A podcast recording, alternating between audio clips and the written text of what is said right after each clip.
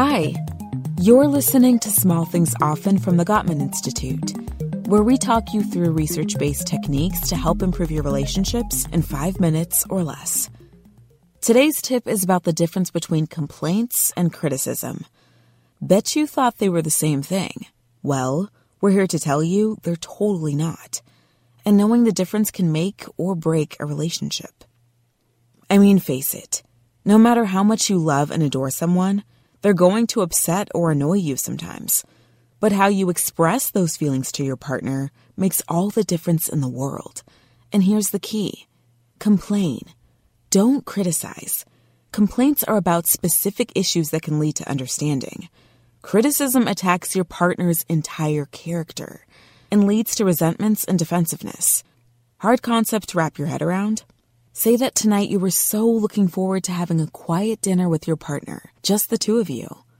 But for the third night this week, they walked through the door with the phone attached to their ear and kept taking calls during dinner, all the way through to your delicious dessert of lemon meringue pie and freshly brewed pumpkin spice coffee, which you basically ate and drank alone.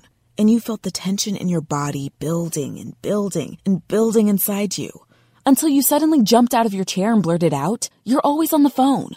You never care about anyone but yourself. That, folks, is criticism. Not only did you blame your partner, but you judged them. And here's a red flag warning. If you're using the words you always or you never, you can bet that you're criticizing. Criticism usually leads to an argument that you don't even need to have. The positive way to handle it Focus on one specific issue and complain without blame. Start with what we call a soft startup, where you first tell your partner exactly what emotion you were feeling during dinner hurt and anger, am I right? Then describe the situation that caused that feeling. That your partner was on the phone through your entire delicious dinner. And then ask for what you need to help resolve the issue.